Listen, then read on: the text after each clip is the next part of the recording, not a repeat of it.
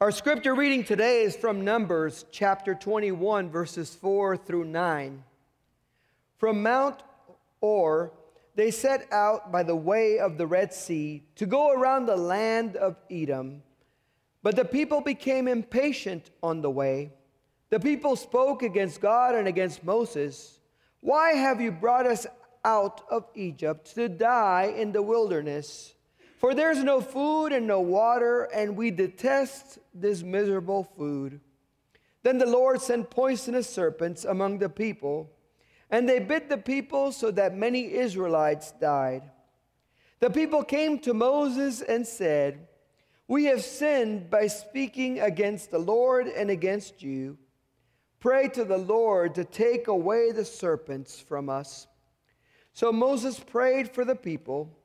And the Lord said to Moses, Make a poisonous serpent and set it on a pole, and everyone who is bitten shall look at it and live. So Moses made a serpent of bronze and put it on, upon a pole, and whenever a serpent bit someone, that person would look at the serpent of bronze and live. Have you ever become impatient along the way? If we're honest, we've all been there. We've all been at that point where we get impatient. For me, it's always in driving because there's always somebody going too slow in front of me. You know, or when you get stuck behind one of those school buses that lets out a hundred kids at one time. And you might as well just put it in park and just pray because there's nothing else you can do. What do we do when we get impatient? Well, I got to be honest, typically what we do is complain. When we get impatient, we begin to complain about our situation. God, why did you let this person get in front of me? They don't know where the right pedal is. You know, we begin to complain to God and simply start talking, and sometimes we don't even catch ourselves, but we begin to even start talking badly about the person in the other card that we don't even know. Oh Lord, they must have given them the license for free, no test or anything.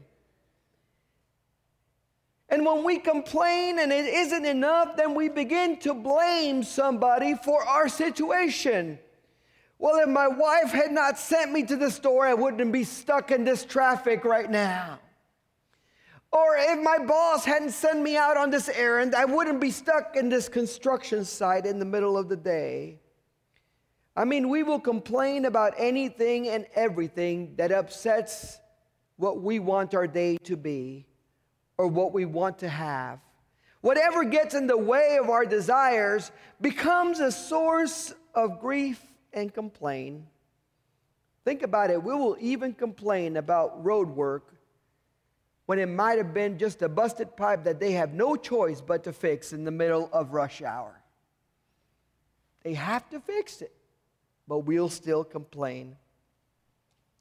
Now, I have to admit that the one that really gets to me is when you're in a zone that is 45 mile an hour zone, and you have somebody going 25 in front of you, and then you have somebody else pull up beside them and go 25 so you can go nowhere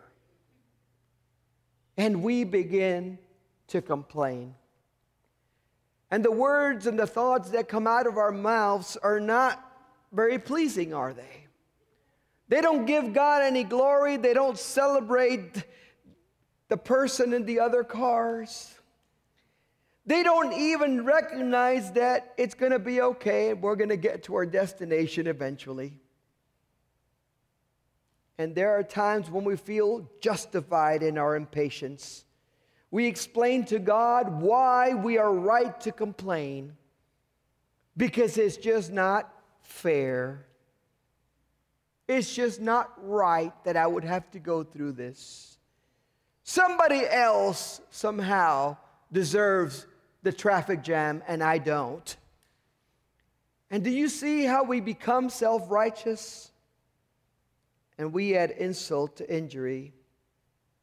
Well, the Israelites had been wandering in the wilderness for years. Their complaint wasn't even about a three hour traffic jam, It was about a wandering period of nearly 40 years in the wilderness before they made it to the promised land. By all accounts, any of us that God made to wander the wilderness for 40 years would have found time to complain.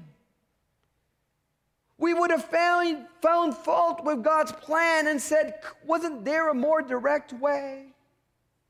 We would have pulled up Google Maps and said, Lord, it should have only taken seven days. And we would have argued with God. The Israelites weren't even happy with the meals they were getting. They were in the wilderness and they got the privilege of eating manna seven days a week from bread from heaven. Now, if I gave you a choice of one meal that you could eat for 40 years, sweet bread would not be your choice. I mean, honestly, I would pick pizza because you just change the toppings and you're okay.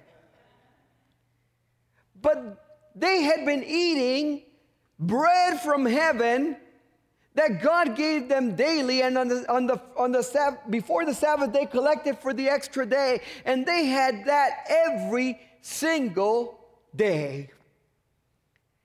And looking at that, you and I would say they had a reason to complain. How can you have bread every day for that long?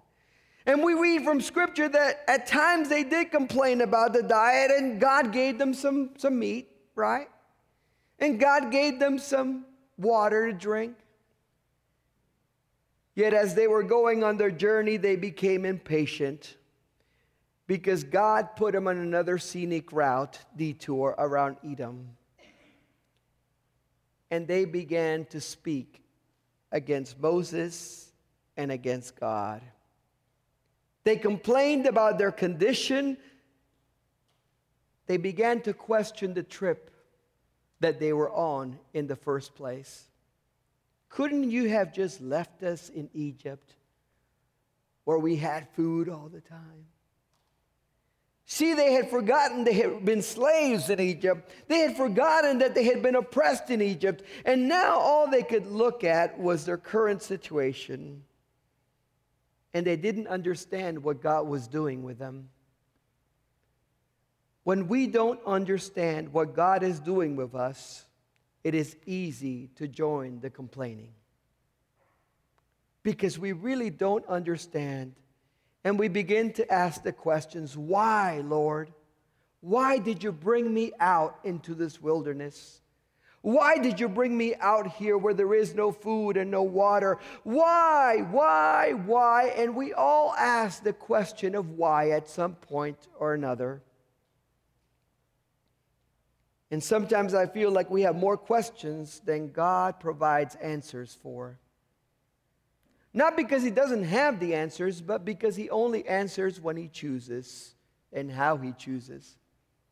You know, sometimes I feel we've gotten spoiled by technology and we think God is Google or Alexa and we can just ask a question and we're going to get an instant answer We've gotten spoiled. We think God is somehow our personal butler, as if God, who created the heavens and the earth, should need to come at our beck and call and do whatever we want at a moment's notice. Even though the Israelites grew impatient with God, Moses, and their situation, their complaints led them to forget all that God had already done for him. You see, when we're busy complaining, we're not counting our blessings. When we're busy complaining, we're not counting what we have, we're counting what we don't have. We're not considering what God has already done, we're asking about what God is going to do in the future. And we don't appreciate all that God has already done to reach us and to help us. The Israelites had already been delivered from slavery in Egypt, back-breaking slavery from Pharaoh's hand that even directed the killing of their firstborn male children. years of being oppressed. God had given them provisions to make it in a wilderness where anybody else would have starved and would have perished. Water from a rock. I mean, only God could do that. God had kept them safe throughout their journey from a lot of perils. And God had repeatedly shown mercy to them because when they messed up, God always provided a way for them to turn back to Him and to continue to be in His grace. You know, most of us, if we had been betrayed by somebody who we made a covenant with, would have said, You get, you get three tries. If you don't get it, you're out. But how many times did God forgive the Israelites? And how many times did God continue to work with them to try to get them to that promised land as He had told them He would? And how many times did He spare them from the wrath that they rightly deserved? Well, after the people spoke against Moses and God, the Lord sent poisonous serpents among all the people, and they bit the people so that many Israelites died. Now, if I asked you about your preferred ways to die, I have a feeling that poison would not be one of your top ones. Can you imagine what it must have been like to get bit by one of these snakes and go, My neighbor got bit by one of these and he is five feet under right now. That's what awaits me to live out whatever amount of time it took that poison to work, as your body began to have the experience of that poison shutting down your system, it must have been a terrible death. It must have been agonizing to know that there was no cure, that there was no antivenom, that there was nothing they could do. Can you imagine the panic that must have been in the hearts of the people when they began to realize that death was coming for them. You know, sometimes it's only when we get desperate with a scenario that has no hope that we truly turn to God and humble ourselves before Him. Sometimes we just hit rock bottom where we can't see up and we ask God for mercy. The people had spoken against Moses and God, so they didn't even dare go before God themselves. They said, Moses, but we know we messed up. We spoke against you, we spoke against God. Pray to God that He will take away these poisonous serpents. Moses was a better person than I am. Because he didn't go, hey, weren't you just trash talking about me about five minutes ago? Weren't you just saying how bad a leader I was after I brought you from Egypt and dealt with you throughout the desert and through all your complaining for all these years? No, Moses didn't do that. He, he went to the Lord and he prayed for the people. He interceded on their behalf. And there are times in our lives when we need people to intercede for us. We can't even find the words to go before God. We feel unworthy. We feel like, like our prayers are not going to be heard or, or, or responded to. And we have to go to somebody and say, Would you pray for me? Would you pray for me? I need God's mercy right now. I need God to do something in my life right now. And we often have an idea of what we want God to do. The Israelites knew what they wanted. They wanted the snakes out of there. People were dying from their bites. Yet God did not take away the snakes. You know, when we pray, we always ask God to resolve our problem, take away our pain. remove the situation, resolve the strife. But God doesn't always do that. There are times when God says, I'm going to provide a way through this, but you still have to walk in faith. He told Moses, Go and craft a poisonous serpent like the ones that are biting everybody, set it on a pole so that when people get bit, they can look up at that snake and they will live if they do. God didn't take away the suffering of the people, He provided a way through the suffering. He provided a way through the situation.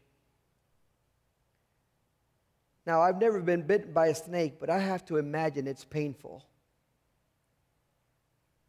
And I can only imagine all these people that are still getting bit on a regular basis. And every time they get bit, they've got a choice to make. Do I look up in faith at that serpent? And do I believe God's word that I will live? Or do I just stay home and die? I wonder how many of them due to the hardness of their hearts, refused to look up. How many of them had grown so impatient with God that they just weren't willing to even look up in faith and ended up dying because of it? How many times does God say, Here's the way out? Now you got to believe and you got to trust. But he doesn't remove the situation. The Israelites didn't understand what God was doing.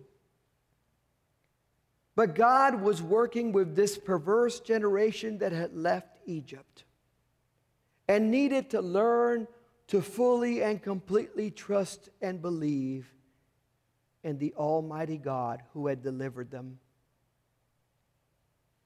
You see, you can get the people out of Egypt, but getting the Egypt out of the people takes a lot longer. It takes a lot longer. Throughout the wilderness experience, God was trying to teach them and form them and shape them into a people of faith and a people that walked in faith before God.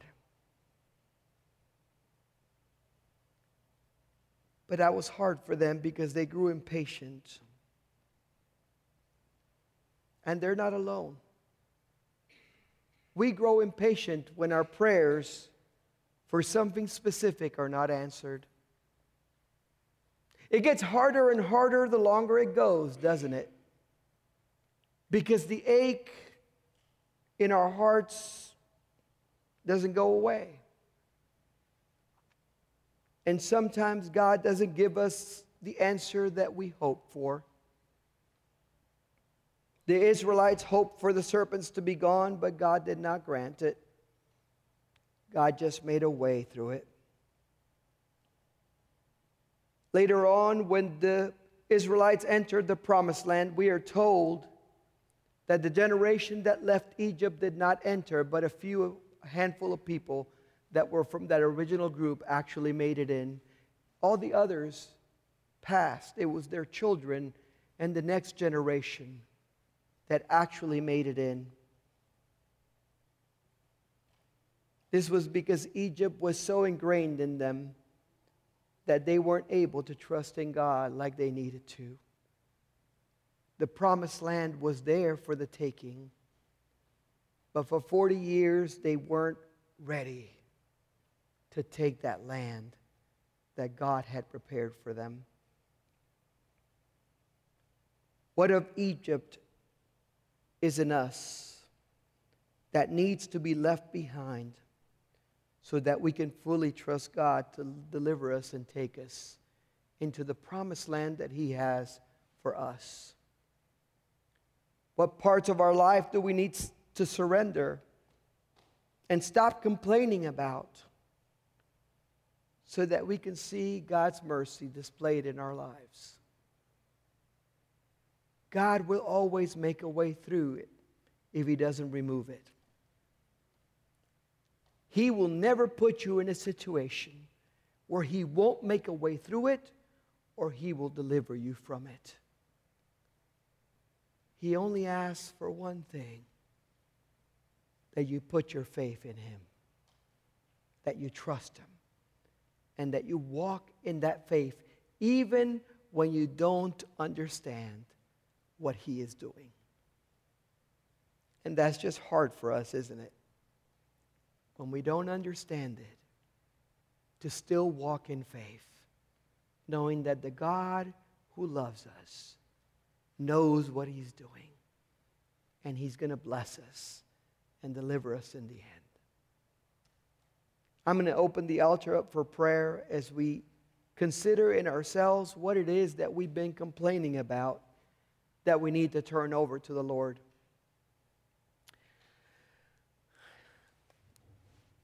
Rubber bands are easy to find. I'll encourage you to find one and put it on this week. And join me and the children in our little experiment. I want you to see how many times you complain before the Lord and how many things you have that you can be grateful and thankful for. Every time you complain, take that rubber band, switch it to the other side, and mention two things that you're grateful for. And try not to repeat your grateful ones.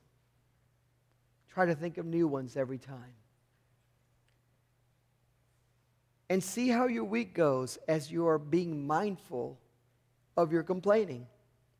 You know, there's something about having to keep track that makes us realize how much we're doing it. I'm almost afraid that I'm going to come with some marks on my wrist after the week because it's our natural tendency to complain. And how can we turn our complaining into thanksgiving? because God has already been so good to us. We have so much to be thankful for. So, if there's anything in you that represents the old self, the Egypt in you, that you need to leave behind, the altar is going to be open. I'm going to invite you to just come forward and say, Lord, I want to stop complaining about this. I want to turn this over to you. I want to walk in faith in this area in my life. And I want you to bring it and leave it here at the altar. Let us worship as the altar is open.